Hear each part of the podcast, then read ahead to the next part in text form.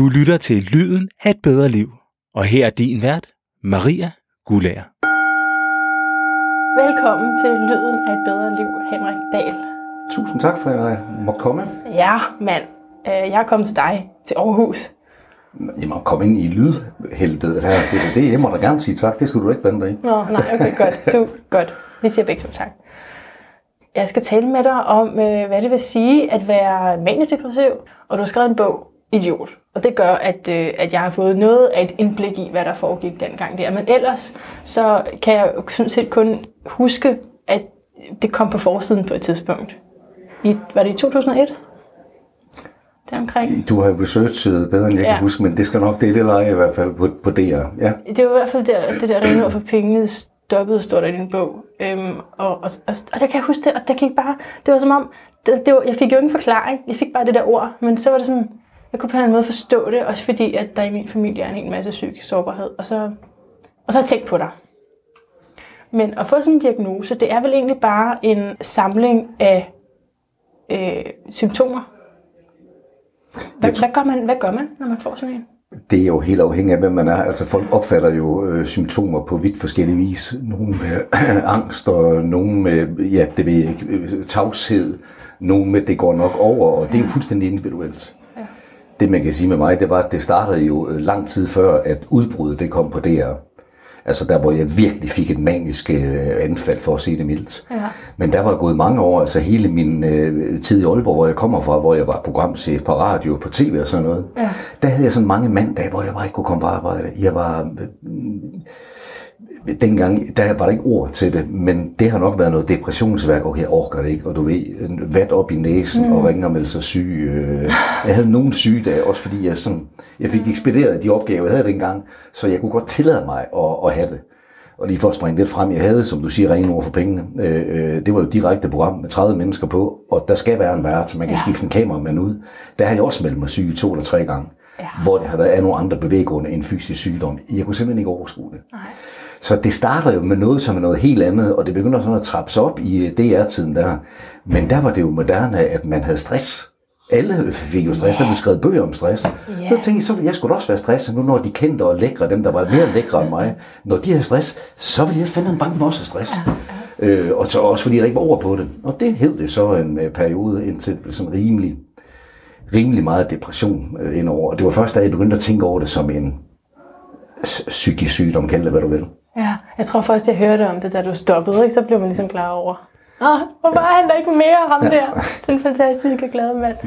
Men, men det er sjovt, du siger, fordi det har jeg også lagt mærke til din bog, hvor du øh, altså bliver sendt til en psykolog, der er vant til at håndtere stress, og som ligesom taler om hendes øh, stresshåndteringsviden, men hvor det faktisk ikke rammer dig. Nej, fordi der var lidt op fordommene, Ja. øh, for, for, for at sige det mildt. Så der var jo alt imod hende. Også at bare, altså, hun levede op til alt med, med, med hændefarvet pagehår, og der var godt med batik i lokalet. Og Vi skulle drikke te. vi skulle drikke te, ja, og det var ikke bare te, det gjorde man jo godt dengang. Jeg gjorde ikke, men det er nu ligegyldigt. Men det var jo, øh, det var jo øh, grønt te og urtete. Det var nogle begreber, som passede lige ind i fordommene. Og jeg fik ikke, også fordi jeg havde alle paraderne op, jeg fik ikke noget ud af det, og så var hun bare ikke dygtig. Altså, det var en dårlig kombination, vi to sammen. Ja. Så der skete jo ikke noget sådan, Nå, så fik jeg snakket lidt og så videre, så gik jeg lidt derhjemme, så gik der en 30-40 dage, og så, Nå, så savnede jeg at skulle komme på igen. Også for at være helt ærlig, jeg synes, det var noget lort, de lavede i mit program. Ja, Det var rabatten på det her tidspunkt. Det var der, hvor jeg stoppede. Det var der, hvor det hele det gik, okay. gik helt amok. Øh, det er ligegyldigt, det kunne have været dernede. Men, men øh, og det kunne min faglige stolthed, min ærekærhed ikke, ikke leve med.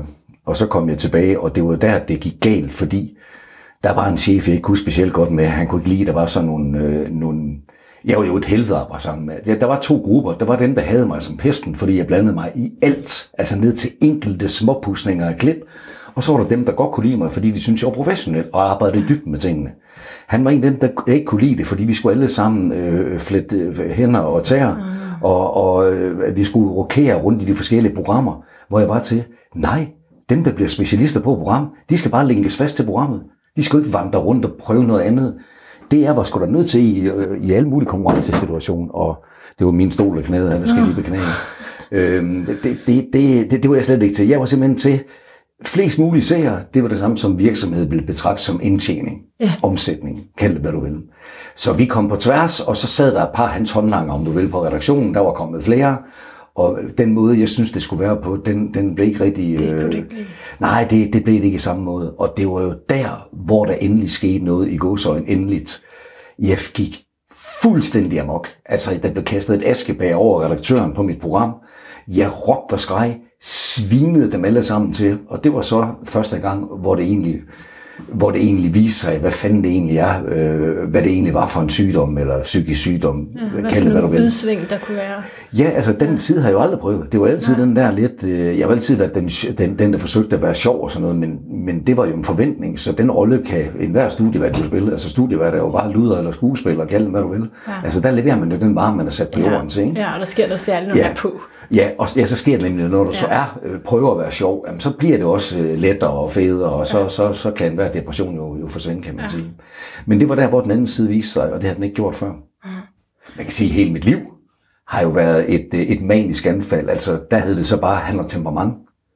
Okay. Og det var på et andet niveau. Altså, det viser sig jo, når man tænker tilbage. Jeg har jo altid haft et kraftigt temperament. men, men du ser det først sådan, øh, altså tilbage, kan du sådan se.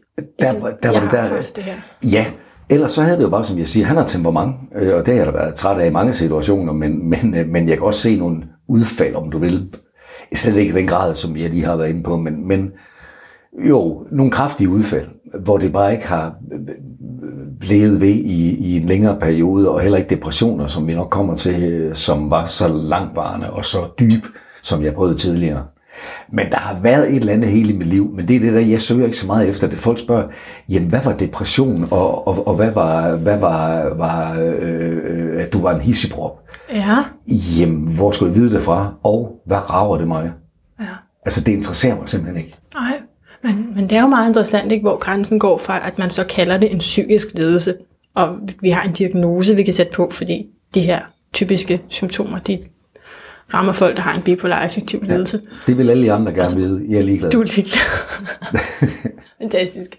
Okay, men så får du så, så du får så også andre, end, altså ja, det er jo psykologen, du har før diagnosen, ikke? Det er ikke, altså jeg går til noget psykolog, det er måske sprog lidt over, men i den her periode, hvor, Ja. ja. hvor der har været nogle, øh, øh, måske lidt flere sygedage end normalt øh, sygedage i godsøjen, men altså hvor jeg bare ikke har kunnet overskue at komme på, jeg simpelthen ikke kunne overskue det. Der har jeg jo i forbindelse med den her psykolog, som det er betalt, som vi taler om lige før, ja. ja, hændefarvet alt det der, Ja. så kom der en rigtig dygtig, dygtig øh, psykiater på, hvor man så er inde Ja. i at kan udskrive noget medicin. Det er jo Ja. forskel på en psykolog og en psykiater. Psykiateren har receptblokken. Ja. Det kan godt være, at psykologen er bedre til at tale, men jeg er jo øh, øh, pro-medicin øh, i den grad. Så kan der komme noget samtale også, det er fint nok.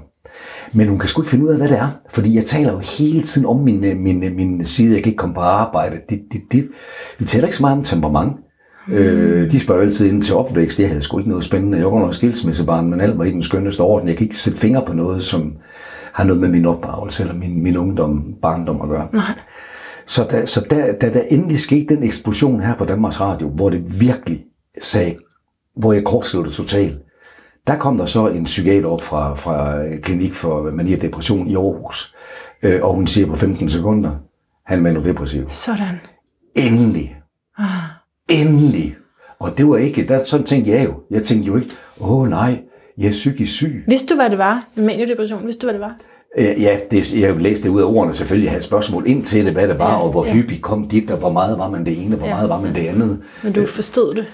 Ja, jeg forstod det klart, Ja. øh, og det er da træls, det er da to træls ord, øh, men så handler det om, at man kan finde noget positivt ud af det. Og det positive for mig i første omgang var, yes, nu er der en med receptblokken, der endelig rammer noget medicin. Du fatter ikke, hvad jeg prøver af noget medicin. Og af praktiserende læger, som har udskrevet medicin. Praktiserende læger, de er enormt gode til at nedfryse vorter og komme med det overblikket, og du skal videre til et røntgen, og du skal... Det er, og jeg har dyb respekt for praktiserende læger, men de skal fandme ikke begynde at rode med hjernen og, og medicinering, for det har de ikke gaveren til. Og det er jo klart, de har jo bred ting. Så der er alt for få læger, der sender videre, det vidste jeg jo ikke der. Nej, altså. så du havde brug for den her specialist. Ja, det har alle, der har en Ja, psykisk ja, sygdom. ja, ja. Problemet, det bliver med at blive sendt videre. Ja. Og det er jo der, jeg opfordrer alle til at gå sådan lidt og rode, og en praktiserende læge har sådan forsøgt lidt forskelligt. Lav rallescenen, kast sig ned på gulvet, lav en rallescene, og råb og skrig. Se om man kan få noget skum til sådan at køre Okay. ned langs, øh, og så får man en henvisning. Øj. Det er noget med at fake, han har sagt en orgasme, Ej. men, men det psykiske anfald. den Vi er en lille smule kontroversielle nu. det, det ville jeg have gjort, hvis det var det. Når jeg er ude og holde foredrag, så siger jeg, I er nødt til at gøre noget. Altså, jeg kan ikke bare sige, at det, vi har jo den der respekt for de hvide kitler, det ved jeg godt, det er Jamen, på, og det er vel også, fordi man selv er i tvivl om, hvor syg er jeg egentlig, og kunne jeg godt klare mig uden? Og er det overhovedet det, jeg har? Ja, og så er der autoritetstroen. Når der er en læge, der siger sådan og sådan, så gør vi det og det. Ja. Som sagt, hvis det er noget med hovedet, så skal man bare til en psykiater så hurtigt som overhovedet muligt. Det er jo gratis at blive henvendt til en psykiater. Det koster penge, hvis man skal til en psykolog. Ja. Så der er en receptblok, der kan putte, øh, fu- putte noget på, fordi ja, til medicin, som sagt, det er der mange, der vil, det går nok over og sådan nogle ting. Der er jeg slet ikke. Medicinen kan man droppe igen, når man synes, man er, man er ligevægtig, hvis, hvis man gerne vil det. Men hvad nu, hvis man ikke får en... Øh, hvorfor give det en chance? Jeg, jeg lever i et øh, liv. Resten af mit liv har jeg jo diagnosen bipolar. Jeg Ja. kalder det til manodepressiv. Ja. Øh, hvorfor skulle jeg ikke... Hvad nu, hvis det kunne blive 5-10% bedre i mit liv ved at spise medicin? Så vil jeg da gerne have de 5-10%. Ja. Og det kan ikke gå den anden vej, hvis det er en psykiater, der udskriver. Det er også en psykiater, vil også sige, du behøver ikke noget. Øh, Vi taler bare sammen i stedet for. Men de kan se en Sjældent, ikke? Det afhænger fuldstændig af, af, af graden af, af sygdommen selvfølgelig. Jeg er jo forholdsvis mildt øh, angrebet. Der er jo folk, der Ja, ja. sælger huset og Ja, spiller ikke hele formuen op. jo, ikke? Du har Ja, jo ja. haft øh, noget af en karriere efterfølgende også. Jo, ruin, økonomisk ruin og skilsmisser, øh, børn, der er blevet gennembanket. Altså, der er jo virkelig nogen, ja. øh, der har, der har hvad skal man sige, brændt den alderen. Slået mere med det, ja. Ja, altså, ja, altså har mistet deres liv. Ja. Og det er en af grunden til, at jeg er medicineret her på 15 år. Jeg har ingen plan om at stoppe. Hvad nu hvis jeg går amok igen? Hvad nu hvis jeg er til et netværksmøde, som jeg Ja, laver nu, med ja. 25 kunder i lokalet, og jeg lige pludselig går amok? Men vil det sige, at du faktisk ikke altså, stoler på dig selv? Nej, det kan man ikke sige. Jeg stoler på medicinen, Ja. som vil hellere vente. Ja. Jeg kan ikke se, øh, jeg kan ikke se hvorfor. Øh, fordi der er for meget på spil. Ja, ja, ja. Øh, øh, hvad nu hvis, som sagt, jeg blev uvenner med 25 kunder? Det er en stor del af min forretning. Så har jeg jo i hvert fald grunden til at blive, få en ordentlig depression, for det er jo mange gange det ude, det udefrakommende påvirker jo enhver psykisk syge. jo. Ja, ja. Så det er egentlig, så måske kan man forestille sig, at det er sådan en side af dig selv, som skal tæmmes, eller som bliver tæmmet af Ja. medicinen. Ja, Ja. det kan godt være, at jeg kunne smide medicinen nu. Ja. Det vil så være i form af en, en, en gradvis udtrapning, og jeg går også med planer. Altså, kan vide, om ikke jeg skulle. Mm. Men der er alt for mange, når de har fået det sådan godt, der er gået et år, jeg har det fint, ja. så trapper de ud. Og så starter hele musikken med at spille forfra. Ej, Og det der, man ikke. Nej, men den der angst for medicin, ja. jeg forstår det simpelthen ikke. Sådan er vi alle sammen, vi vil gerne holde på afstand. Og det mest brugte ord blandt psykisk syge, det er, det går sgu nok over. Nu er det vinter, når sommeren kommer. Altså alt sådan noget pis der, som, som også kan være indvirkende. Men hvorfor? Hvorfor vente på, det går over, hvis man kan tage et, øh, et aktivt valg? Ja, men det vi er nok nødt til at tale lidt om, hvad der så er psykisk sygdom, og hvad der ikke er alligevel, fordi når du siger det der med at ralle og frode ud af munden og sådan noget, ikke, så får jeg altså flashbacks til, da jeg var en ung teenager og netop søgte hjælp ved, øh, det, var, i- det var i Odense psykiatrisk et eller andet skadestue, og hvor der bare ikke var hjælp. Vel? Der sad bare sådan en overbelastet mand og sagde, nej, det er ikke nok. Det er ikke nok, det du har det. Og jeg kunne tude og alt muligt. Nej, nej, jeg kunne tage ned i byen til en selvmordsgruppe, hvis jeg ville det. Og jeg, det kunne jeg jo slet ikke overskue at skulle ned og møde nogen andre. Men, øh, men altså, så, det, så og det var nok heller ikke det. Jeg har da fundet ud af, at jeg har i hvert fald har kunnet bruge andre ting til at komme videre. Så, så der vil man nødt til at tale lidt om, om grænsen, hvis man sidder ude og lytter og tænker, "Mm, jeg har det også sådan nogle gange, at jeg kan blive helt manisk, og så kan jeg blive, komme ind ned i kuldkælderen. Jamen, det er jo en idiot, der sender en videre og siger, at du skal gå til en selvmordsgruppe. For det første, så siger han mellem linjerne, du er ved at begå selvmord. Man skal ned til nogle fremmede mennesker. Ja. Og hvis man er øh, psykisk øh, ustabil eller sårbar, så vil man da ikke gå til noget, der hedder en selvmordsgruppe. Nej, jeg Skulle han gøre jo- noget, så skulle han tage dig i hånden. Ja. Skal vi ikke gå ned og kigge på det? Så sidder vi sådan lidt over bagved og sidder og kigger på det. Hvad siger du til det? Ja, det kunne være dejligt. Det ville være dejligt, ikke? Jo, Det andet, det dur da ikke. nej, nej. Når Al-Qaida, de vil være nye medlemmer, så sender de dem ikke bare ind til det første møde, så begynder de med noget hjernevaskning af den slags, før de går til ikke hvor de så får spændt noget springstop på sig. Det er nok ikke helt Men, men en ting er, at det psykiatriske system kan man mene om, hvad man vil, men noget andet er jo så også, at jeg har opdaget eller lært, at, at jeg sådan set ikke har en psykisk sygdom. Det tror jeg ikke i hvert fald. Så har man alle mulige tilbøjeligheder og grænsende tendenser, men ikke er noget, jeg sådan tænker, jeg bliver nødt til at få medicin for. Så, så hvordan ved man, hvad der er hvad? Hvis man står i en situation, for eksempel det, jeg taler om nu, det vil, der vil jeg gerne dø. Der havde jeg det sådan. Og det ved jeg, det har du også skrevet om i din bog, at, at det er der mange med depression, som overvejer. Altså, de overvejer simpelthen selvmord. Det er der mange skizofrener, så jeg vil lige understrege, den tanker har jeg aldrig haft. Nej, Det er bare, altså, jeg, nej ja, du skriver bare om, om, at andre har det, men, Ja. men at du, altså, også du har familie og alt muligt, du har alt muligt glæde i dit liv, som du alligevel ikke kunne. Så kan Ja. du, ikke- du kunne ikke drømme om det. Men det er jo ikke noget med, at man bare skal have medicin, fordi jeg synes, det er genialt at tage medicin. Det er, hvis man begynder på den der, jeg har haft det helvede til længe, altså som i helvede til, Ja. øh, og det går nok over.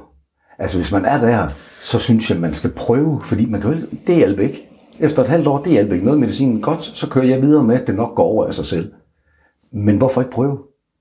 Altså jeg tager heller ikke ind i et tivoli uden at prøve rutsjebanen. Nogen vil jo sige, at man tager på af lykkepiller i hvert fald. Nej, det afhænger fuldstændig af, hvad type det er. Nå, Der er nogle okay. medicin. Ja, over en periode på 14 dage prøvede jeg noget, hvor jeg tog 8 kilo på, selvom Okay. jeg er en mager starude, ikke? Ja. Så det er der noget, øh, der gør, og der kan jeg da godt forstå, at du som kvinde og, og, og feminin gør sig nogle tanker omkring det. Men de produkter, det er til folk, der er så langt, det er jo mange gange desværre, at det er dem, der sparker hæmningsløst godt. Altså dem, der virkelig virker. Det er dem, der er flest bivirkninger ved. For eksempel at tage på. Men, men i et marked, hvor der findes, jeg tør ikke at tænke på, hvor mange præparater, så vil jeg våge den påstand, hvis det er en dy- dygtig psykolog, så kan man godt gå udenom. Og, og, og hvad med andre bivirkninger? Sådan, har du oplevet noget, som, hvor du har tænkt, altså, okay, jeg får det her, jeg bliver stabil i mit humør, hmm, eller sindstilstand, men så et eller andet andet. fejl, man kan komme til at begøre en gang imellem, det er jo at selvmedicinere. Specielt hvis man har været der et stykke tid, så tænker man, åh, jeg er lidt oppe at spille, jeg kører lige lidt flere øh, øh, downers ned, eller jeg ved, jeg er formidlet på noget, der hedder SEO Kvæld, men det er nu ligegyldigt. Og, og det skal man jo ikke gå og rode med. Øh, Næsten være, altså det er jo fordi, det værste, der kan ske øh, for omverdenen, det er jo ikke depressionen, det er jo manien. Det er jo lettere at styre en, der, der, der, der ligger inde i en seng døgnet rundt, frem for en, der render rundt og slår mennesker ihjel og spiller formuen op i Las Vegas. Det er, jo, det er jo klart. Så når den ryger op i manifeltet, det er jo altid der, hvor jeg er opmærksom. Altså jeg har nogle parametre, jeg kan måle efter, hvis jeg begynder at sove øh, kortere og kortere og kortere. Ja. Nu har jeg ikke en psykiater mere, fordi jeg har været stabil så længe, men, ja. Men så stadigvæk, så kan det godt være, at man kommer til, hvis man selvmedicinerer en smule, for det gør jeg da i det Altså, her så tager man lidt mere... Ja, øh, for For eksempel, dem, det- hjælper ikke en skid øh, på mig, fordi jeg er på noget meget stabiliserende. Det er ikke sådan noget med, øh, nu drikker jeg lige fire pilsner, og så bliver jeg fuld. Altså, så, sådan er medicin ikke. Det, det, det tager lidt tid, det, jeg får, øh, det ligger stabilt, men du kan ikke sådan nævne feberredning. Mm. Enten hvis du er i en mani, så kan du simpelthen lægge dig til at sove, kan man sige. Øh, sove det væk og blive godt sløv. Men det er jo igen, hvis jeg har børn, jeg har et arbejde, øh, eller min egen lille butik, en enmandsvirksomhed, jeg kan jo ikke ligge derhjemme øh, for nedrullede gardiner. Nej, nej, nej. Så, men det er sjældent for mit vedkommende. Men jeg kan jo ikke tale for andre. Jeg kan bare sige igen, jeg er ikke super hårdt ramt. Ikke med, at jeg ikke har været ude for nogle rå, brutale ting. Men der er mennesker, der, der tænker i selvmord for eksempel og den slags. Ja, fordi man kommer så langt ned. Ja, og der er medicineringen jo markant vigtigere. Ja, og det kan sgu godt være, at man i en periode på 14 dage må køre de der 8 kilo på øh, piller. Men så er det noget med at være ekstremt opmærksom en periode, og så få det væk fra programmet igen. Nu er jeg ikke psykiater, så jeg kan Nej. ikke sige det. Jeg ved bare, som tommelfingerregel dengang, der var det, der var størst bivirkninger med, og det var primært, som du var inde på, øh, og at man tog på, det var så også det, der virkede.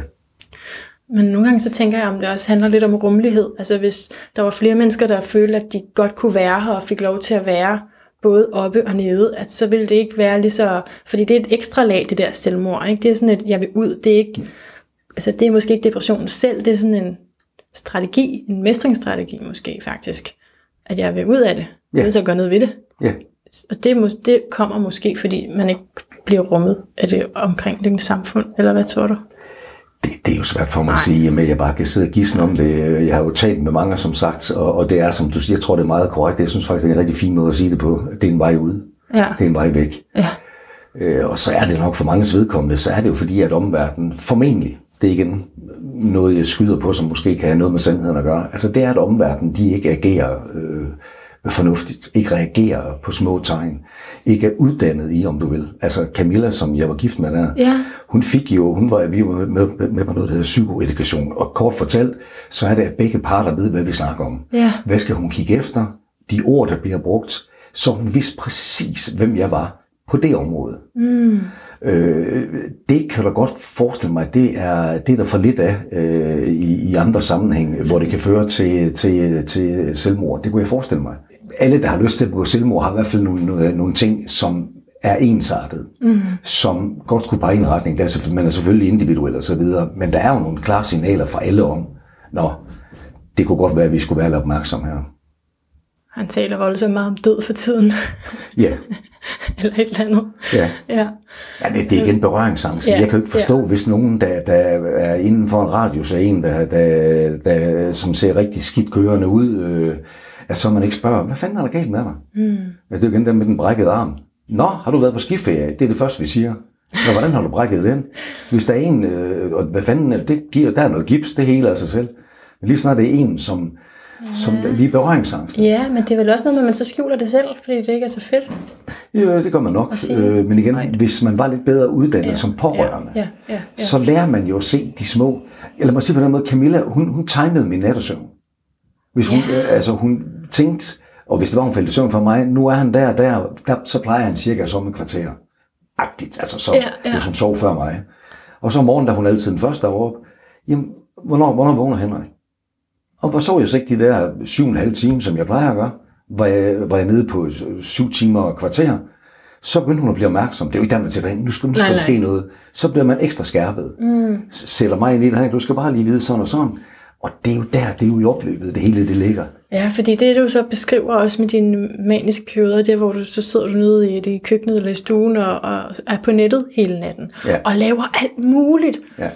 Og det er jo der, jeg bare, jeg tillader mig at kunne genkende det en lille smule, ikke? Fordi den der mani, eller den der sådan, øhm, jeg kalder mig også ekscentriker, fordi jeg, kan- jeg kan virkelig godt blive sådan der. Og, så, og, og det, det gode er, hvis jeg har haft en halv dag, hvor jeg er sådan, at jeg som eftermiddagen ikke har fået skrevet til nogen om alle mine planer. Men hvis jeg har trykket send, du ved, på alle mine planer og ting, ja. jeg gerne vil engagere mig i, så står jeg med det, så jeg en meget, meget presset uge. Altså du ved, jeg kan bare genkende en lille smule. Jeg tror slet Ja. det er ikke det samme.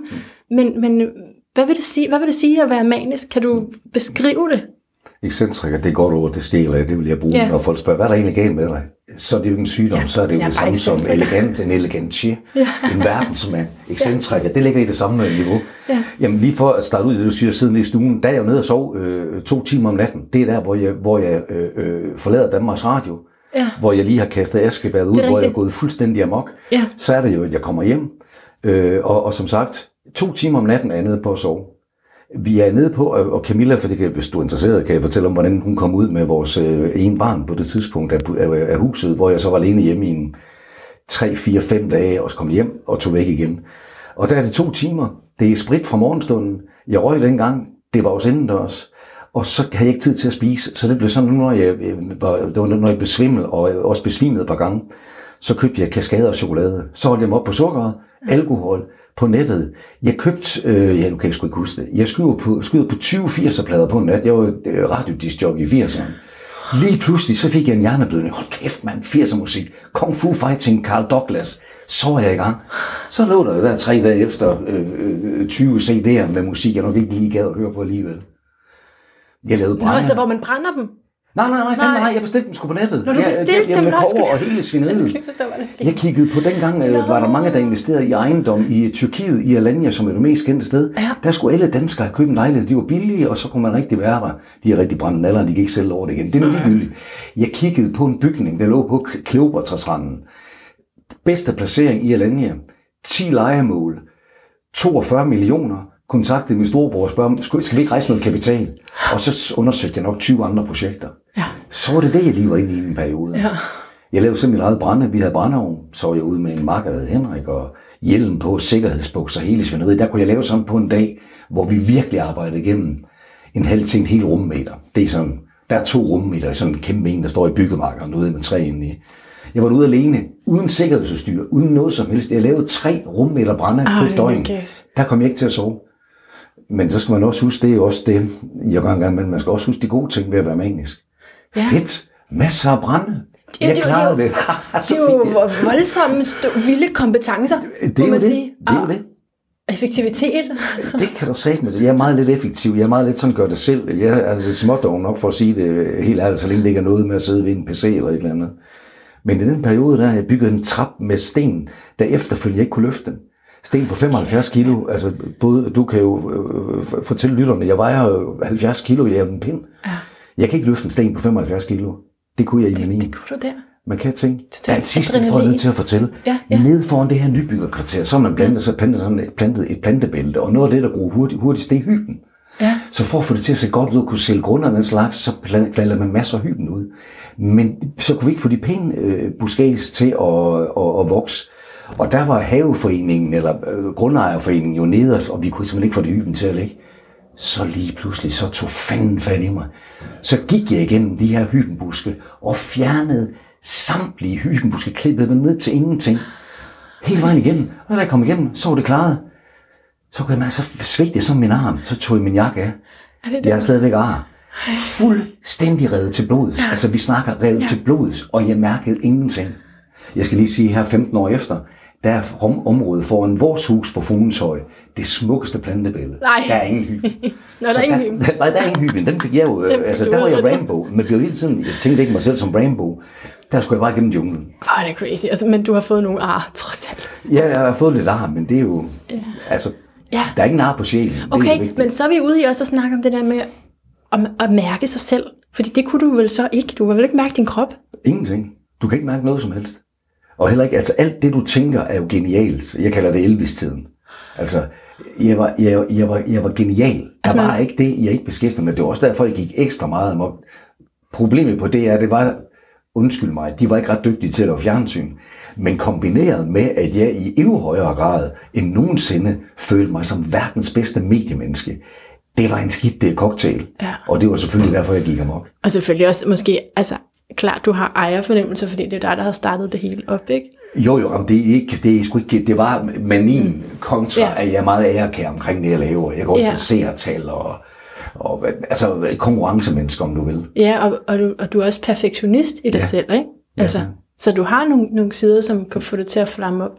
Men det er meget interessant det der med, altså med Rambo, og så, og, og så ikke at kunne mærke sig selv. Ja. At, så, så det er, det er noget andet end en flow-tilstand. Det er det. Det er flow er et forvildt øh, udtryk. Det, det er... Øh, Der er vi way past flow. ja, der, der, der er vi. Way. Må jeg fortælle to anekdoter? Ja, de to bedste eksempler, som beskriver øh, mit forløb. Den psykoedukation, som jeg talte om, hvor, ja. hvor altså den pårørende og den, der er den, øh, øh, får nogle fælles øh, kommunikationsmuligheder. Der havde vi Jonas, som var en af dem, der skal, det går over af sig selv. Han ville ikke, han havde fået en ny kæreste, og hun insisterede på, nu skal der ske noget. Så bare det, han var med her, var langt over, over stregen. Men han ville ikke mere. Så lavede jeg en deal med ham om, nu prøver du, som også Spuren, som vi kaldte hende, han vejede 400 kilo, hun vejede 22 kilo. Det var meget umage par. Det er en anden side i historien. Ja. Nu laver vi en aftale om, at du prøver at blive medicineret i en måned. Han kom ud fra Tyberon. Han havde aldrig rørt ved nogen. Han, han, fik et håndtryk af hans far. Det er den eneste berøring, da han fik en barbermaskine til konfirmationen. Du ved, sådan helt uden følelser og den slags. Dem har han sikkert masser af. Men, men, men de var aldrig kommet til udtryk. Nej. Da vi forlod det scenarie efter et par måneder, så kom han hen og gav mig en krammer med tårerne løbet ned ad kinderne og sagde tak, Henrik. Og jeg har vundet tv-priser og blevet tilkendegivet i hoved og røv. Det er den bedste tilkendegivelse, jeg nogensinde har fået. Tænk sig ikke at vinde en tv-pris, men at være med til at give, jeg kommunikerer stadigvæk med ham den dag i dag, selvom det er 100 år efter. Tænk sig at, give, at være med til at give et andet menneske et godt liv. Fordi han tog medicin. Det var så hans, altså jeg skal jo ikke tale mere for det, end jeg allerede har gjort, Nej. men det var så det, der skulle til for ja, ham. ja. For han ville jo ikke, som du også kan høre på den type beskrivelse, Ja. han, ville jo ikke, han var jo ikke samtaletypen, der var nogen, der skulle, hvordan gik det, da du var barn? Han kunne slet ikke have det der. Nej. Så så var der kun en gang vej frem, det var jo kemikalierne. Ja. Den anden maniske episode, Camilla skal til København, hun lavede noget tv, det er dengang, det går hun stadigvæk, det er en anden historie. Og jeg er hjemme med Digte, som er øh, vores første datter, som er 3-4 år. Nu skal jeg gøre det hurtigt. Øh, og Ca- Camilla siger, øh, er du nu sikker på, at du er lidt hypomanisk? Når man er hypomanisk, så er man sådan lige lidt op, lige kæk nok. Ikke Okay. fuldstændig slå ihjel manisk, men Tæt på. Ja, og, okay. og, og virkelig irritabel. Og det starter så med, at efter hun har været væk, Camilla en times tid, hvor mor han far, "Nå, men hun er i København, hun har noget at lave noget. Jeg har lavet den der mandeting, onkeltrækket, som jeg kalder den. Godt med slik, godt med film, Ja. så bruger man de knep som mand og Ja, ja. tror, at hele verden, den, den bliver bedre sted at være, hvis man Det gør det. det. Det gør vi alle sammen. Og det gør jeg selvfølgelig også. Og det trapper bare op, og så begynder hun at sådan at blive ked af det, og det bliver Mm. værre og værre, hun begynder at græde, nu skal mor altså komme, jeg kan ikke undvære mor. Og lige pludselig, ud i den blå luft, så går jeg fuldstændig amok, som jeg går på DR. Vi taler om et hus på 204 kvadratmeter, hvor hun er le- øh, helt alene med et monster. Mm. mm. som tager fat i hende, som du mm. ved, i kravetøjet, rusker hende, mm. presser hende op mod væggen mm. og råber og skriger, så spyttet det står i hendes ansigt, at nu skal hun kraftedeme holde sin kæft, mm. og far er god nok og den slags. Det er jo en, den mest forfærdelige oplevelse, der så kommer i forbindelse med en psykisk sygdom. Jeg glemmer det aldrig. Mm. Det, det, det, det, det vil altid følge mig. Når jeg ser nogen oppe i supermarkedet, hvor der er et barn, der spørger mor, må jeg ikke godt få noget slik? Nej, kan du så komme her, så tager det med væk i armen. Så kommer får du helt ondt i ja. ja. Men ved du hvad, jeg faktisk tænkte, at vi ikke skulle snakke om den hændelse, fordi det ville være berører mig meget. Jeg kan virkelig genkende min far i det der, ikke også? Og det er jo fantastisk, at du så også sidder, men du skriver jo så også bagefter, at de så, så holdt de om hinanden, og altså, der var også en forløsning efterfølgende, ikke også? Ja, men ikke 100. Altså, det er, hvis jeg hævede stemmen, kan du ikke lige tage saltet med ned, Camilla, under aftensmaden? Ja. Så, så var der sådan lidt, så var hun opmærksom hun øh, helt ja. op. Oh. Så. Men, men det vil sige, det er ingenting i forhold til, hvordan det var hjemme med mig. Nå, okay. altså, så jeg kan virkelig genkende den der situation. Og det frygtelige var, når, når man så, så skulle sige, jeg tilgiver dig, far, fordi han kom ind bagefter og græd, undskyld, undskyld, undskyld, undskyld, men du skal, nu skal du altså også tilgive mig, fordi det skal man over for Gud, det brugte vi så hjemme med mig, ikke? At jeg så skulle det, det var frygteligt, fordi det var, mente jeg jo ikke. Det var jo ikke tilgivet, men det skulle jeg så sige, fordi så gik han ud. Så jeg fik virkelig flashback, da jeg læste den der ja, situation. Det er forfærdeligt. Og ja. tænke sig så at bruge Guds navn. Ja. Det er jo så hyggeligt. Undskyld ja. mig, øh, hvordan du nu måtte have det i dag med religion. Altså, mm. det er bare sådan nogle hykleriske ting, som jeg, der, der får mig til at tage så meget afstand. Ja, men det er, man bruger det, der er i ens verden, ikke? Ja, jamen det er sgu noget andet. Han siger, han tager jo ikke skylden. Nej, han siger, Nå, men Gud, du skal tilgive mig. Det var sådan set dig, der gjorde det, så du skal tilgive mig. Det er jo egentlig det, han ja. siger mellem linjerne. Hvor herre fucking meget. Så, altså. så du, altså, og der er du jo helt anderledes og tager rigtig meget ansvar og indsigt i, hvad det handler om. Fordi han er også en af dem, der ikke ved, hvad det handler om, og helst ikke vil tale om det. Og det er bare et eller andet, som vi ja. ikke taler om. Ja. Ja. Så på den måde forstår jeg godt, altså, at medicin kan være til dem og til det eksempel, du gav lige før, altså en rigtig god løsning. Hvordan fungerer det med dig og dine forældre i dag? Vi snakker ikke så meget sammen, fordi vi er så forskellige. Det er nok det korte svar, ikke? Og, og, og det er jo også det, der er så vigtigt for mig, at blive ved med at arbejde med mig selv, og prøve at se, om jeg kan øhm, altså få kål på nogle af de der dæmoner, fordi jeg i hvert fald har levet sammen med nogen, der ikke har, altså det der med, at man slet ikke vil øh, gå, gå ind i arbejdet, selvarbejdet, det kan, altså, det er ikke en fordel for ens børn, i hvert fald. Men det er et meget godt eksempel. Jeg har ikke nogen i min sfære, som jeg ikke har mere, fordi jeg er gået amok. Jo, nogen på DR, men det er også fordi, vi er så forskellige, som du siger. Men, og jeg har altid sagt, undskyld, jeg kan godt forstå, hvis ikke du kan tilgive mig. Men du skal i hvert fald vide, for det kan man jo som manisk gudskelov, når du kommer ud på den anden side, det kan være et minut, det kan være en dag, det kan være hvad som helst, så kan du så godt se tilbage, at det var noget lort. Så en uforbeholdt undskyldning, der er jo ikke ja. de andre skyld. Altså, give de andre skyld, det er jo, det er jo som sagt hyklerisk. Ja. Og der kan man sige, hvis nu din far, han har sagt, det var min skyld, skat, det, det har du intet med at gøre. Ja. Øh, jeg er enormt ked af det. Ja, og jeg arbejder på det, og ja, sådan noget der, ikke? så havde I haft et forhold til hinanden ja, i dag. det kan du tro. Det og der, det er det, jeg mener. Man er fandme nødt til at smække øh, svisken på disken. Ja, altså. ja, i stedet for at det bare ja. fortsætter, og netop bliver I, bare... I familie. Ja. I kød og blod. Ja. Ja. Ovenkøbet med nogle smukke værdier, det må man jo så sige om, om, omkring øh, religion. Jo. Ikke? Altså, der er jo nogle, jo, jo. nogle smukke ting, man kan tage ud. Jo, det kan Tænk sig, det ikke er nok. Ja. Ja. Nu bliver jeg sur. Ja. Men det rigtige undskyldning betyder meget, og det er jo, en ting er så, det var også, det var, der blev lækket, din, din officielle undskyldning blev lækket, så kom det, var det i ekstrabladet og sådan noget. Øhm, men der er også, du skriver også som et eksempel, hvor du er ude at spise.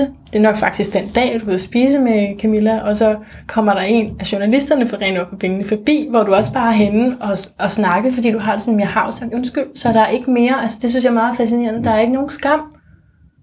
Nej. Og der er ikke noget... Øhm... Jo, skam selvfølgelig, men det er på en anden måde. Altså hvis man, hvis man, hvis man lægger korten på bordet, ja. så er det jo lettere at komme videre fra skammen. Skam er jo en skal, som man kan pakke sig ind i. Hvis du gør, ja. hvad du kan for at få den væk, og få en dialog, det er lidt træls måske, men få en snak med dem, der så har været involveret, jamen så har man jo en chance for at komme på banen igen. Det har man ikke, hvis man bare går og skammer sig. Nej. Men skam, selvfølgelig skammer man sig over at have forlæmpet nogle andre mennesker. Okay, på den måde. Ja, ja, ja. i en ja, ja. grad. Ja, ja. Men det er ja, som ja. at tale skam væk, kan man sige. Det er ikke en skæld, man skal pakke sig ind i. Nej.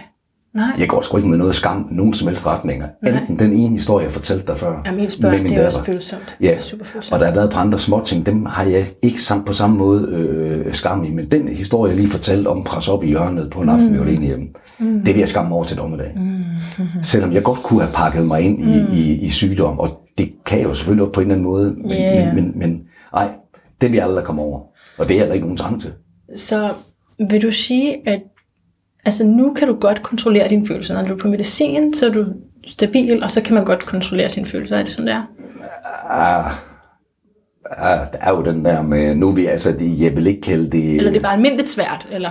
Øh, Nej, jamen, jeg har det ikke svært. Altså, man kan sige, at depressioneren er, er, er, er rigtig godt under, under, under, under kontrol. Altså, det er jo sådan set det nok, ja. der er blevet brugt mest tid på, øh, øh, øh, da jeg var helt oppe at flyve i et par år, øh, eller oppe at flyve, hvor jeg var mærket af det, øh, kan, kan man sige. Men, øh, men hypomanien, som den, som den nu hedder, den der, hvor den er lidt mere som før øh, i mit tidligere liv, var, han er godt nok en, øh, var det ekscentrisk? Ekscentriker? Ja. Nej, men du ved, hvor han havde det en voldsomt temperament, og han er godt nok op på... Øh, det kan godt være, det bliver en enkelt lille smule hver gang, men hvis jeg presser i min forretning, hvis ja. jeg presser over et eller andet, Ja. så, er, så står hypomanien altså på lur. ja. Og jeg har da en gang til et netværksmøde, som med 25 forretningsfolk, ikke? hvor jeg gik over stregen. Der var borgmesteren, nogen køber og lavede et oplæg i Randers, hvor jeg sådan blev, ej, nu må I, Jenser, det var ikke Søren, jeg brugte. Nu stopper festen, nu skal vi altså videre. Sådan alt for et fuldstændig eksplosion som trold ud af en æske. Det oplever jeg i nyerne. Jeg skal, Hvad er du bange for, når det sker? Hvad er du bange for? Det er først bagefter, man tænker over det. Ja. Altså, der er, bare, altså, der er det ikke så ikke skam, der er det mere med, det skete bare ikke. Du har, der er nogen chance for, derefter var der nogen, der, der talte sammen i gruppen om, om, om de nu skulle give mig flere chancer. Det jeg lever af, det er at være oppe på beatet, jeg Ja. kører på klokken, det er i orden, jeg starter til tiden, jeg stopper til tiden. Og, det, og derfra, øh, der ligger jeg til grænsen i, hvordan man kan tillade sig at behandle voksne mennesker med at køre så skarpt på tid, for eksempel. Eller indhold. Nå, nu har du snakket nok om det. Nu skal vi snakke om noget andet. Ja. Det er det, øh, jeg lever af. Det, Ja. ja. det er de grupper, jeg har. Men der er jo ikke ret langt derfra. Og så op i, øh, i en hypomani. Og så knækker det. Mm. Det er sjældent, jeg prøver. Og de har også, dem jeg har haft længst, de ved det jo og bærer over med mig til en vis grænse, fordi de ser det gode. Jeg har meldt ud klart. Ja. Jamen, jamen venner, grunden til, at det sker, det er ikke en undskyldning. Det, det betaler I ikke for. I kan sådan set være ligeglade med, hvordan mit privatliv det fungerer. Ja. Men jeg er nødt til at fortælle jer, ja. i ren faglig stolthed og ren menneskeligt, at jeg er depressiv. Ja. Hvis det tager overhånd, og hvis ikke jeg kan styre det, så lukker jeg personligt gruppen, og I får jeres penge tilbage. ja. Og der, er- det får både kvaliteten med det, ikke? Ja, altså også en forståelse. Og ulempen. Men, men Ja, begge dele. ja, ja det, det, det kan man sige. Men der skal bare ikke komme for mange af dem. Men jeg kan godt gå lidt over grænsen, også fordi det er så, folk vurderer jo gudskelov, hvad er de gode sider, og hvad er det dårlige, som du siger. Ikke? Det jeg ville jo være bange for, det var, at øh, andre mistede troværdigheden. Eller jeg mistede troværdigheden, og de andre mistede tilliden til mig. Kan du genkende det? Har du været bange for det? Aldrig. Mm-mm. Det kan lyde... Øh... Ej, det går nok, det er næsten for mig, der god i og med, at jeg er en tilbageholdende nordjyde. Jeg skal lige indskyde her, før jeg siger det, Ja. at manodepressive har jo, været, har jo tendens til at være meget intellektuelle. Ja. Altid. Jo, det er jo meget fedt. Ja. Det er det første, jeg siger noget til et foredrag. Folk, der lukker noget lort ud så ved vi trods alt det. Nej, og når man har sådan lidt... Jeg er nødt til at sige det, selvom det ikke, sgu ikke, det er ikke selvfejl. Det, øh, jeg har fået taget nogle tester, så når jeg ligger rigtig højt i IQ, ja, ja. så er du jo også fix nok til at tænke øh, øh, tanker omkring, Nå, det skulle jeg ikke have gjort, det skulle jeg have gjort, vil det være smart, frem for hvis ikke man var. Der er jo godt hjulpet, kan man sige. At, at jeg selv er øh, ops på situationen, øh, ved den er der, og hurtigt bagefter, hvis jeg har et eller andet udfald i en anden retning, kan få rettet op på det. Jeg tænker, det må i hvert fald være det værste at miste. Men det er jo, du har jo så ikke været konfronteret med den frygt. Men tænker du ikke, at det må være det værste, at hvis folk mister tilliden til dig? Så bliver det rigtig si- jo, svært. jamen, du, jamen, det er jo også det er jo dumt, jeg siger nej. Den situation, jeg lige har beskrevet til det her netværksmøde, hvor jeg ja. går over stregen, Ja. der er den der selvfølgelig. Ja. Altså, det er jo 100 procent, den ryger ind der, og, og der, der mister jeg jo kontrollen og kunne godt frygte. Men i stedet for at pakke mig ind, som man måske har tendens til, og åh nej, og, og, og nej, hvad gør jeg nu? Så siger jeg det on the spot. Shit, man. Det må jeg simpelthen undskylde. Ja. Og vi har borgmesteren her, Torben Hansen. Jeg er så ked af, at du skal opleve mig på den her måde. Ja. Kære gruppe. Det blev, jo, det blev jo lettere at have med at gøre. Trods alt. Men jeg har den sgu da stadigvæk med hjem. Altså, jeg, har, jeg gjorde det jo. Altså, ja. Men det hjælper meget, altså det er jeg da sikker Din på. ærlighed og, og, og direkthed. det er sådan, jeg altid levet. fordel, ja. Og derfor har jeg også kunne komme igennem livet. Ja. Så tror jeg sgu da, jeg har haft problemer. Ja. Øh, hvis det var, jeg ikke ville tale om det. For jeg Ja. ja. øh, kan være en rigtig god og sjov øh, fætter, eller prøve på at være sjov, plat nok nærmere. Og jeg kan også være et svin, og det ved jeg. Og hvis ikke du havde åbenheden, så vil du bare være, så var det sjovt jo lige pludselig væk, så var det bare det dumme svin, eller den opfarende, kan det hvad du vil. For, men, men det er så alt sammen i manien, det du lige siger der, ikke? Ja. Fordi så er der også depressionen. Du skriver på et tidspunkt, er på et tidspunkt, mens Camilla er gravid, du har sagt det op på DR, altså hun er gravid igen, og du er på medicin nu ved en ny psykiater, og så får du en depression, og så skriver du, at du kan høre det ubekymrede liv på den anden side af døren. Det synes jeg er meget smukt, og det hjælper dig sådan set, selvom at du er resigneret fra det, eller du ligger i sengen, men du kan ligesom høre, at hun tager sig af jeres datter og, og holder hverdagen i gang. Hvor lang tid har jeg til at fortælle historien? Lige så lang tid du er. Kom så. Jeg kommer til TV3 efter Danmarks Radio. Må jeg fortælle en enkelt anekdote? Jeg kan lytte hurtigt. Jeg skal til TV3, det vil sige, Nordisk Film ringer og siger, vi har et halvt års job til dig, du skal være på det her program. Der er jeg godt manisk. Mig, freelancer, hvem fanden tror jeg er?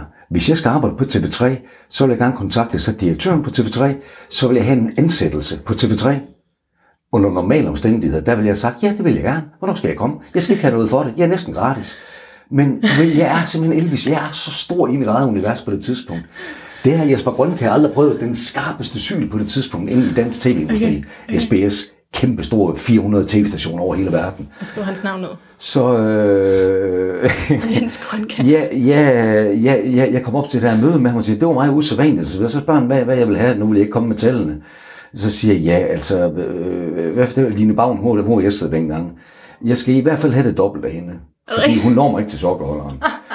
Og der er ingen, der nogensinde har fastholdt et blik til Jesper Grønkær. Det er en, man slår hovedet ned, fordi han er bare en syg. Ingen hjerte, ingen familie, ingenting. Han er bare en satan og knivskarp i tv. Det fik jeg ikke, men jeg fik i hvert fald over en halv million mere, end jeg normalt ville kunne øh, forhandle mig frem til. TV3 er jo ligegyldigt, hvad fanden det koster. Verden, det er alt, de putter bare penge i. Og det gør det også i produktionerne. Så forestil dig at sidde i en mani for det første, og have knækket den mest følelseskolde, skarpeste syn i tv, hvor jeg normalt ville have kravlet hen ad gulvet og, og givet ham et blowjob eller et eller andet, i en eller løb, hvor jeg jo i samme rum med ham. Tak fordi jeg må være med. Ja, ja, ja. Så, så det er igen en af de der rigtig gode eksempler. Jeg kommer på produktionen. Vi er ude i nogle hjem, hvor der er, øh, der var vi i to dage, jeg skal ikke komme ind på, hvad det handler om. Øh, det er noget med, der er en masse... Det er noget meget beskidte hjem. Meget beskidte hjem. Man kommer ind, der er nogle bakterier her, sådan skal I sørge for at holde jeres hjem. I skal holde opvaskemaskinen ren, ingen jord i vindueskarmen, bla bla bla. Og så kommer vi jo, det er jo et castet, der kommer vi altså ud i nogle ulækre hjem. Der er otte udsendelser, jeg vil skyde på, det kører over tre måneder, og da jeg starter, der er jeg bare enormt glad for TV3. Det er jo en helt anden DR. Der er jo 10 mand på sættet, lysmand, kamerassistenter, der er en runner, der henter pizza hele tiden, og hvad det nu er. Er det flere eller færre? Det er mark- markant flere. Det er markant flere. Øh, på rabatten, hvor jeg står, der er vi jo halvanden mand i starten. Nå. Da jeg slutter af, eller, øh, der er vi to og en halv, og dengang jeg så kommer tilbage til den, der er de seks på redaktionen. Ja, okay. Det er en anden, der er på redaktionen med journalister. Her, der er vi bare 10 mand på sættet. Det er ligegyldigt. Okay. Vi kommer ud, og det er jo fedt. Jeg er jo, det er jo fedt at prøve, når man er, når man er fagmand. Hold kæft, det bliver fede billeder, det er. Men så går der så langsomt ned ad bakke, og den sidste hus, vi er ude i, det er et kolonihavehus. Hun er voldsomt alkoholiseret. Hun har to hunde, der måler to meter i højden, begge to. Der er rottehuller eller musehuller overalt. Ja. Inde i køleskabet finder jeg muselort. Og kombinationen af det fysiske, til med de hunde, de var oppe og slægte mig i ansigtet, og jeg ikke var opdraget. Oscar. Vi havde sådan nogle kaffekopholder, jeg ved ikke, om du husker, de der brune og orange, som man sætter sådan en hvidt plastikbær ned ja. i. Når man stak fingrene ind i, det var så fedtet og ulækkert og sådan nogle ting. Du kan tænke, jeg kan, jeg kan ikke huske detaljer. Det her, det kan jeg huske. Jeg sidder ude og græder. Jeg begynder at ryge igen for at komme væk fra holdet. Komme ud og købe cigaretter, ja. så jeg kan komme væk. Jeg har hovedpine. Jeg kommer på apoteket for hende. Vil du ikke køre sådan? Nej, nej, jeg vil gerne lige lidt Det væk. skal bare lige være din. Og så tager jeg bilen hjem, og da jeg ankommer til Aarhus, så ryger jeg ind i soveværelset. Nu er jeg endelig tilbage til det, du spørger om. Og der er jeg inde i tre måneder, ved at Så du beskriver faktisk overgangen lige der. Lige præcis. Ja. Da jeg starter på den produktion her, der, der, er, der er gået noget tid, der er gået 3-4 måneder øh, fra samtalen okay, der, så der er jeg okay. kommet lidt ned, men okay. bare ned til middelstadiet, Ja. hvor jeg var glad og fedt, og nu skulle jeg endelig prøve at lave noget professionelt, øh, altså teknisk professionelt. Ja. Det var nogle lorteprogrammer, jeg lavede de to år for TV3, men det er en anden historie. Jeg har heller ikke set det. Nej, det er der gudskelov ikke ret mange, der har, men lad nu det ligge. Øh, og der er jeg derinde øh, i det soveværelse. Det er jo en... Øh, det er jo en altså, vi har et badeværelse, der hænger sammen med soveværelset. Og komme ud og børste tænder om morgenen og om aftenen, det var sjældent, jeg fik gjort. Jeg kunne simpelthen ikke overskue at komme fra min seng ud til min tandbørst og børste mine tænder. Nej. Så er man deprimeret. Ja. Jeg vil ikke have rullet gardinerne op, Og, og, og, og modsat til, hvad jeg sagde tidligere med to timer søvn, jeg oparbejder noget med at kan sove, eller i hvert fald være meget døsig hen 16 timer i døgnet cirka. Det er træls, ja. men jeg var ikke i nærheden af selvmord, vil jeg så godt sige. Og så livet udenfor, som du siger, det var det gode. Ja, så kunne du høre dem. Ja, men der var også det dårlige, fordi i starten, der kom min lille datter ind. Hej far, hun kom ind og sad på sengekanten. Ja. Hvad har du så lavet i dag? Så siger jeg bare tal, så sad hun derinde i tre minutter. 14 dage, tre uger, en måned efter, så stak hun bare lige hovedet ind, fordi jeg rører Camilla, gå lige ind og sige hej til far. Mm.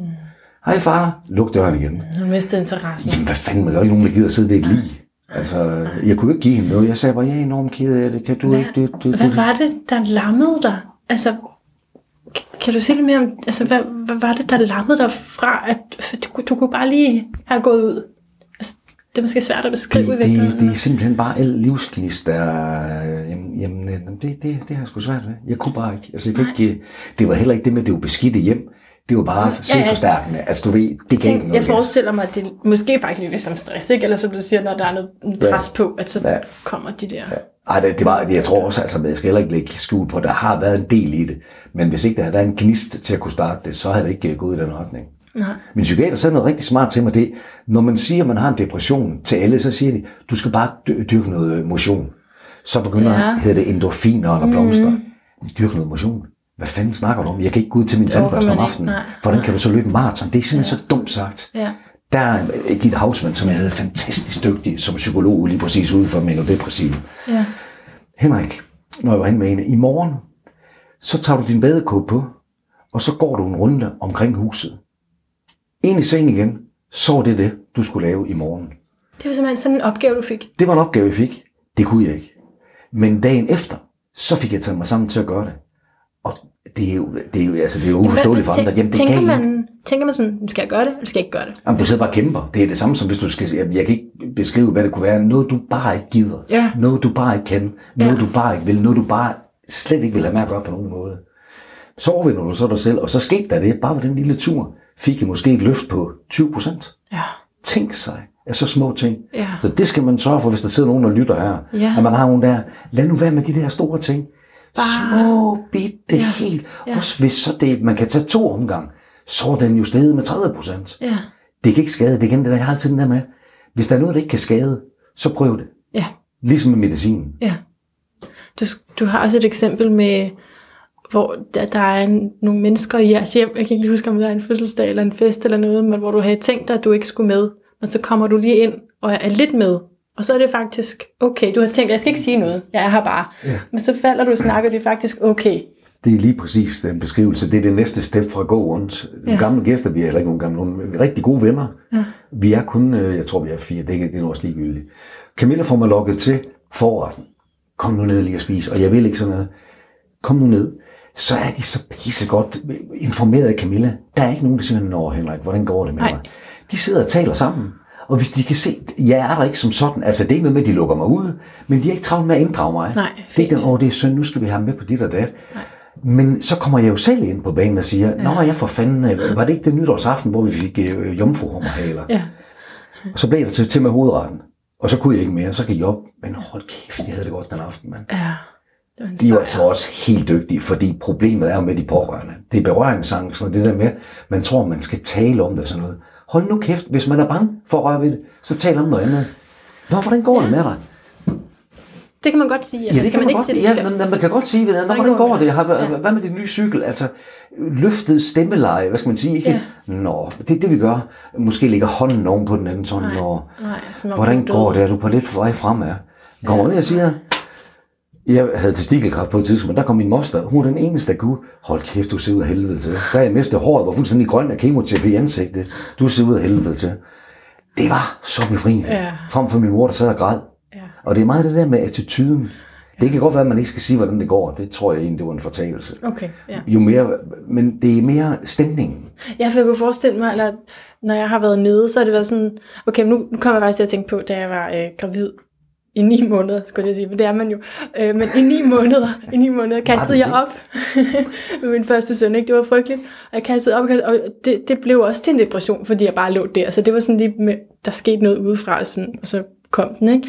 Men øhm, når folk så spurgte, hvordan det gik, så var det ret irriterende, fordi jeg havde ikke noget nyt at sige til sidst. Det var sådan, ja, jeg har også kastet op i dag, og nu Ja. har du det. Ja. Så det er også sådan, hvis der så ikke er sket noget, Så vil jeg gøre noget andet, så vil jeg sige, nok kaster du stadigvæk op. ja, Gider du ikke godt lade være med at kaste op på mig? Nu ved jeg ikke, Ja. om du kører det med Ja, det humor. Men hvis folk kom med sådan noget Ja. sarkasme og noget Ja. ironi, det var dem, jeg kunne, kunne med. ja, Tag det nu, som du normalt ville Ja, tale til mig. Ja. Og jeg har meget sarkasme og ironi med hele min omgangskreds. Og sådan har de selvfølgelig også med mig. Og så starter de med det pis der med, nå, det er også synd for dig. Kan vi ikke godt lade som ingenting, så starte forfra? Og det blev også behageligt for dem. Ja. Det var ikke bare mig, blev lave sjov for. med det. Jo, men alle, så var der en god stemning. Ja. Og så var der ligesom, så var en bane for at have et naturligt forhold. Det kan man selvfølgelig ikke have, hvis man er helt nede, ikke? Men i hvert fald lidt mere naturligt. Ja. Jeg havde en, der skrev til mig, at jeg gider simpelthen ikke at komme. Sidste gang, hold kæft, det, det, det, det kedelige ansigt. Det gider jeg sgu ikke at se på igen. Altså sådan nogle ting der, det, det, det, det synes jeg var fantastisk. Var der en, der skrev det, Ja, ja. efter at have været sammen med dig? Ja, ja. Ej. Øh, Det var så også, at min bedste ven skal sige, ikke? og han vidste, han havde ovenikøbet forklaret. Nå, men du ved, så skrev jeg tilbage, okay, det kommer ind på en væder. Hvis nu jeg smiler, når du kommer, kan du så ikke komme og så tage et par pilsner? Hvad, hvad fanden det nu var, jeg kan ikke huske det. Så har der været nogle eksempler, ikke? Kan man sige, at man også fuldstændig mister evnen til at forstille sig, når man er så langt nede? Altså, så du kan slet ikke lade, som om du har det godt. Bare en lille smule. Hvis man er helt dernede, som jeg beskriver nu, så er Ja. det godt nok op ad bakke. Ja. Men igen, altså jeg havde det sgu ikke meget bedre, da jeg var på produktionen øh, på TV3, hvor jeg græd sådan noget. Og der er man nødt til at, og, og, der, der, er jeg sgu, øh, der er jeg simpelthen fagmand. Altså det, det, det, det de, de har betalt mig for at være der for alvor. Ja. Der står 10 mennesker, der er afhængige af, at jeg går ind foran kameraet og siger nogle usammenhængende ligegyldigheder eller et eller andet. Men det hjalp dig ikke så at være på. Det hjalp ikke dig personligt. Nej, det, det, det gjorde det sgu ikke. Det, det, til sidst gjorde det ikke. Selvom jeg beskrev tidligere, det kan det gøre i mange sammenhænge. Men Det er der når mange, du så langt ned, ja, Ja. men hvis du er helt nede, det kan da godt være, at det giver et eller andet en smule. Det er ikke noget, jeg kan erindre. Nej. Jeg har bare tænkt, at jeg gerne vil læse noget fra bogen. Altså, det er fra det her kolonihavehus, øh, hvor du så ligesom vil ønske, at du havde været en anden person. Du skriver sådan her.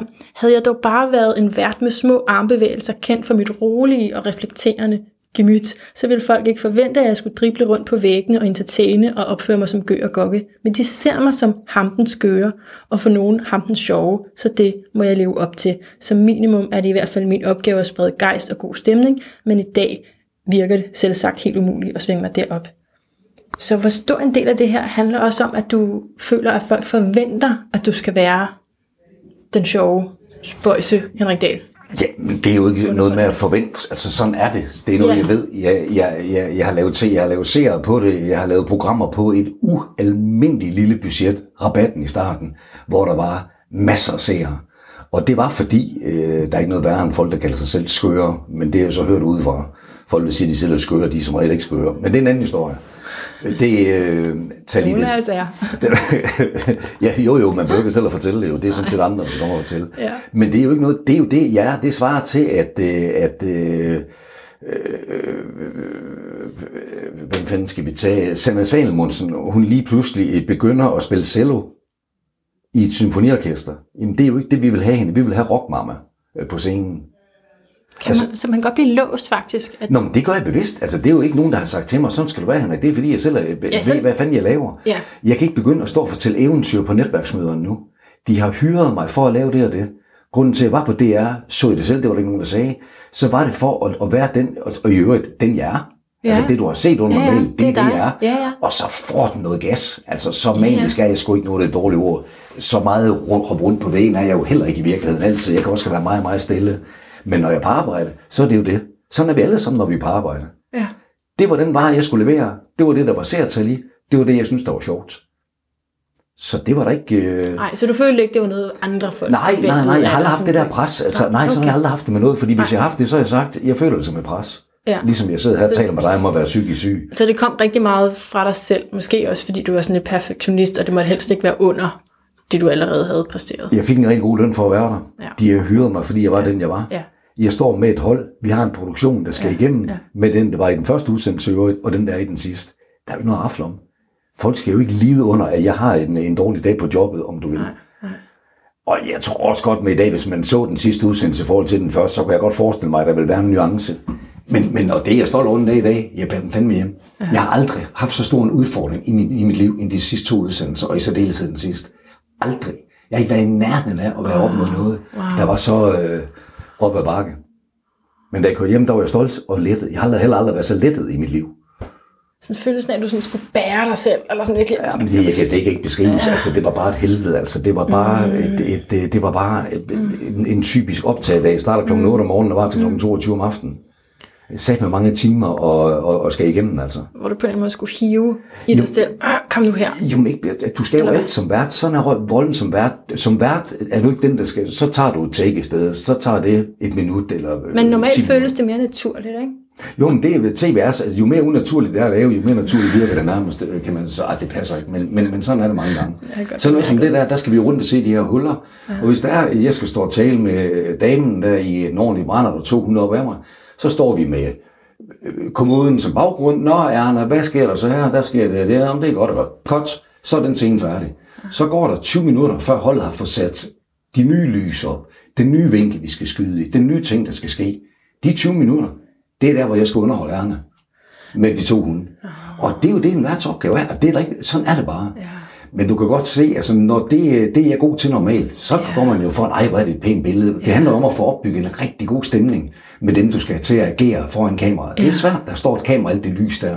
Så der er det jo min opgave. Vi bliver opgave. Vi bliver i familie med hinanden, og Ja. vi har det sgu godt, og nej, hvor er du sjov, og hvad er den sød, den du har strikket der. Og der skal være noget overskud, ikke? Ja. For at Og kunne når- give det af sig selv. Og så når optagelserne, det er dybest set det effektive på en dag på, øh, nu kan vi sige 10 timer. Hvad skal vi sige? Det effektivt, hvor jeg er i billedet. Max en time. Altså det, det er max en time. Ja. Så er der altså 9 timer, hvor jeg skal tale med ærerne.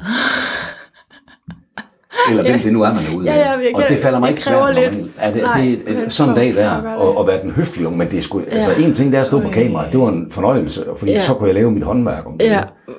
Men det der med at skulle stå og holde en ja, samtale holde kørende. varme, ja. Du kender det jo selv, det kender vi jo alle, man skal holde Fuldstændig, og det kender jeg da. Hvis vi ikke man har energien til det, så er det sådan noget, der bliver nedprioriteret. Man møder en på gågaden, man gik i skole med for 20 år siden. Nå, hvordan går det? Ja, det går sgu meget godt. Hvordan går det med dig? Ja, det går godt. Ja, ja men vi skal vel også uh, ses. Nej. Så er samtale... Nej, det skal vi sgu ikke. Så er samtale... Der er ikke flere ord i samtalen. Nej. Så står man der og tripper, ikke? Ja, ses på Facebook. Ja. Jamen, vi skal også ses. Jeg kunne godt tænke mig at spørge dig til titlen på din bog, fordi I skriver i foråret, du har skrevet den sammen med, med din ekskone Camilla Emborg, og I skriver, at det også er for ligesom at sige, at det er ikke kun lav status folk, der har psykisk lidelse, det kommer over det hele. Øh, men hvorfor hedder bogen Idiot? Så det er nok en af problemerne med bogen. Det er, at den havde den titel. Mm. Og den skulle have haft det, forledet der gerne have haft, den havde en undertitel om, jeg kan ikke huske, hvad det var, men øh, fra psykisk syg til at komme på benene igen, eller Henrik Dahl taler ud om sit liv, eller bla bla bla. Ja. Men jeg insisterede på, at den skulle hedde Idiot af to årsager. Okay. Der har vi så, på grund af, at det grafisk er enormt flot til ord. Ja, Tænk, så, sådan, sådan tænker jeg i detaljer. Det Ja. synes jeg var flot. Og så en, øh, en idiot, det var jo en afviger i gamle dage. Det var en, der, der skilte sig ud fra flokken. Ikke på den gode måde at være en dygtig fodboldspiller, men det var øh, tossen i byen. okay, ja. Det står der simpelthen i ordbogen. Det er en, en, en afviger. Ja, Så den var, det var oplagt, den skulle hedde så det. var derfor. Ja. Ah. Men det skulle jeg aldrig have blandet mig i. Så kunne være, den har solgt 500 med eksemplarer for solgt. Det har den sgu ikke. Jeg tænkte det som sådan et skældsord om en selv. Sådan, Det er det også. Ja, det er jo sådan, selvironien. jeg sætter det øh, her plakat på mig selv. Jeg ved godt, jeg var en idiot. Ja, ja. ja. Nå, men også, det er, den, er, den er hentet hjem på, at det kaldte man en, øh, en psykisk Ja, syg, om klart, du vil, klart, øh, klart, tidligere. klart, ja. Og så er der provokationen i det. Jeg synes, jeg vil sgu da gerne Ja. lige læse på bagsiden af en bog, hvor der står idiot på. Ja, jo. Og så et billede af en, på det tidspunkt en kendt mand, øh, om du vil. Ja, ja. Men øh, det er ikke der, min succes den, øh, den var. Nej, og vi køber den heller ikke, fordi der er meget mere. I dig. Du, du, kan ikke, du kan ikke købe den, så... Nej, nej, nej, så, jeg, mener, jeg køber ikke, at du er en idiot på den Nå, måde, nå, nå. som man bruger ordet i dag. Okay, de, de to sidste ting, vi skal ud i, det er, at vi skal høre din lyd af et bedre liv. Men først vil jeg godt lige vise dig en video, jeg har lavet, som minder om Rene ord for pengene. Det er forsøgsvist. Ikke? Man kan finde den som lytter inde på facebook.com The Sound of a Better Life, eller bare søg på lyden af et bedre liv på Facebook. Der ligger alle mine videoer i øvrigt. Har du, har, det, har du lavet en video? Nej, men på, den er ultra, ultra, ultra kort. Jeg har lavet en Ej, video hvor fedt, mand. på 55 sekunder. Er.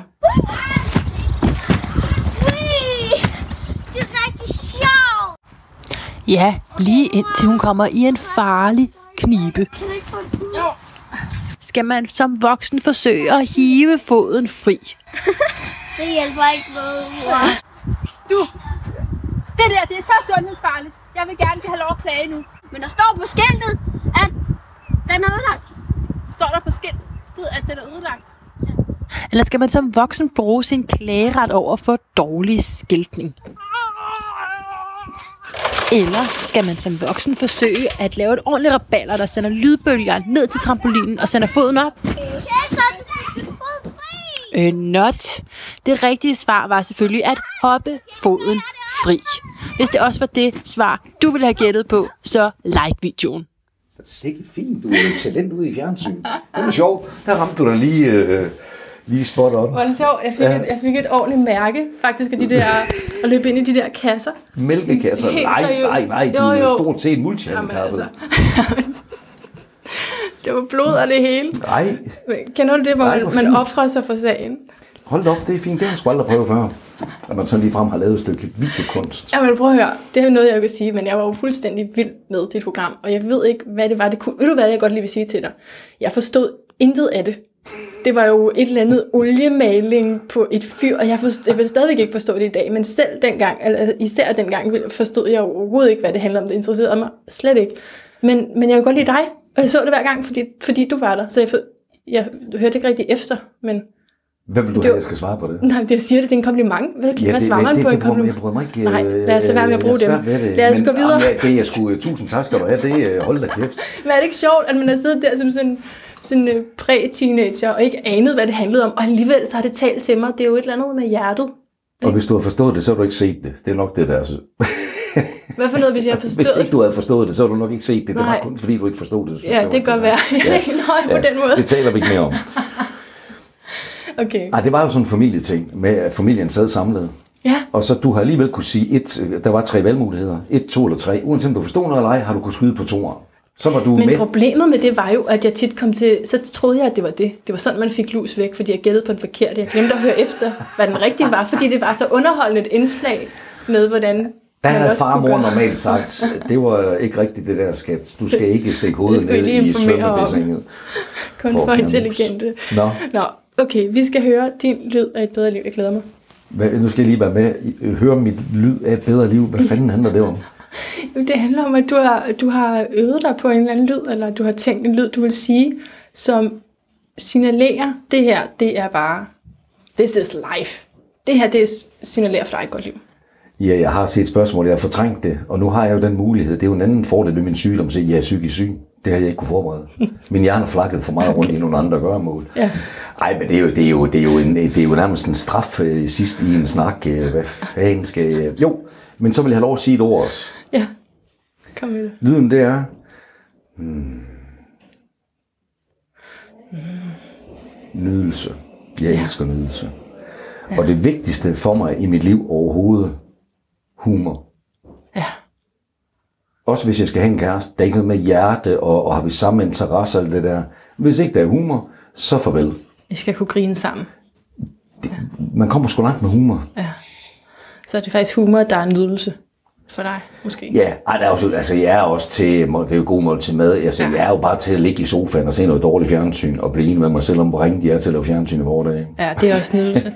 Men det der mad, ikke, det har jeg lige lyst til at spørge dig om. Altså, skal det være billigt, for at du kan nyde det? Ej, det, der, der sker jo ting og, og, i mit liv, at, og det jeg har brugt alt for mange år øh, på at spare for meget. På at spare? Okay, det er for, Øh, og det gør jeg stadigvæk. Altså, jeg køber ikke mælk ved bageren, eller i, for den sags skyld, ind på 7-Eleven. Nej. Og Det gør jeg Jeg ikke. føler en, en Ja, personlig det, er- det, er en- reference det, er en, her. det er en personlig reference. Det gør jeg i en situation. Men jeg tænker stadigvæk økonomi. Jeg handler om tingene. Hvis jeg skal have et eller andet, så går jeg på nettet og finder det billigste, og skal jeg ud og hente noget tøj, så beder jeg om at komme til at tale med chefen i butikken. Det er ham, jeg kan få handlet med. Gør du det? Det gør jeg. Altid. Og det vil jeg altid gøre, og det er også sporten, og det er skide sket, så der er to ting i det. Men jeg går også til slagteren og køber øh, den rigtig gode øh, oksemørbrad, hvis jeg skal have en sød pige øh, som gæst. Jeg giver også øh, mere end 25 kroner for en flaske vin. Ja. Så de ting, der er vigtige i livet, øh, der går jeg ind og øh, køber ting hjem til eller et eller andet. Så det er blevet bedre, end dengang bogen den kom på. Nok. Men jeg har det. Jeg er nordjyd. Jeg har en opdragelse. Den fornægter jeg ikke, og jeg bliver med at følge den, for det gør også, at jeg har råd til at købe den gode flaske vin. Men uh, tak, fordi du gav din tid Det var det mindste. og var med her. Derfor ikke. Hvad sagde du? Derfor ikke. Det er en gammel udtale fra Anders Nå. i stedet for velbekomme. Er det rigtigt? Derfor ikke. Jeg forstår ikke meningen med det, men jeg synes, det er fedt at sige. Derfor ikke. Og derfor ikke til dig, som lyttede med. Ej, jeg synes måske, det lyder lidt besynderligt, men tak i hvert fald. Husk, at den video, som jeg altså viste til Henrik Dahl, den er også rigtig meget til dig, og den ligger selvfølgelig på Facebook-siden, men den ligger altså også på YouTube. Så hvis du ikke er på Facebook, så kan du bare google Lyden af et bedre liv. Jeg kan varmt anbefale Henrik Dahls øh, bog Idiot, selvom den har nogle år på bagen, så øh, beskriver den på en, en let læselig måde, hvordan hans forløb med depressionen har været, og, og som man måske kan spejle sig i, hvis man har noget eller det samme. Det, jeg, synes, det er, jeg synes, det er en god bog, fordi den jeg både er nem at læse, men også fordi den tager det her emne op fra en anden vinkel. Øh, altså, så, hvor vi ligefrem siger, at medicin, det er, det er the way to go.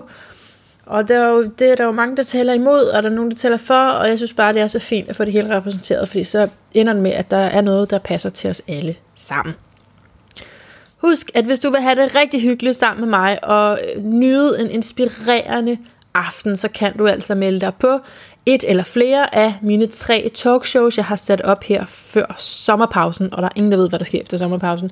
Men i hvert fald, så er der de tre, der er den 26. april, der er den 2. maj og den 24. maj i dette år 2018. Det kunne være fantastisk at se dig, indtil vi ses eller høres ved igen. Gentænk alt, måske især din idioti.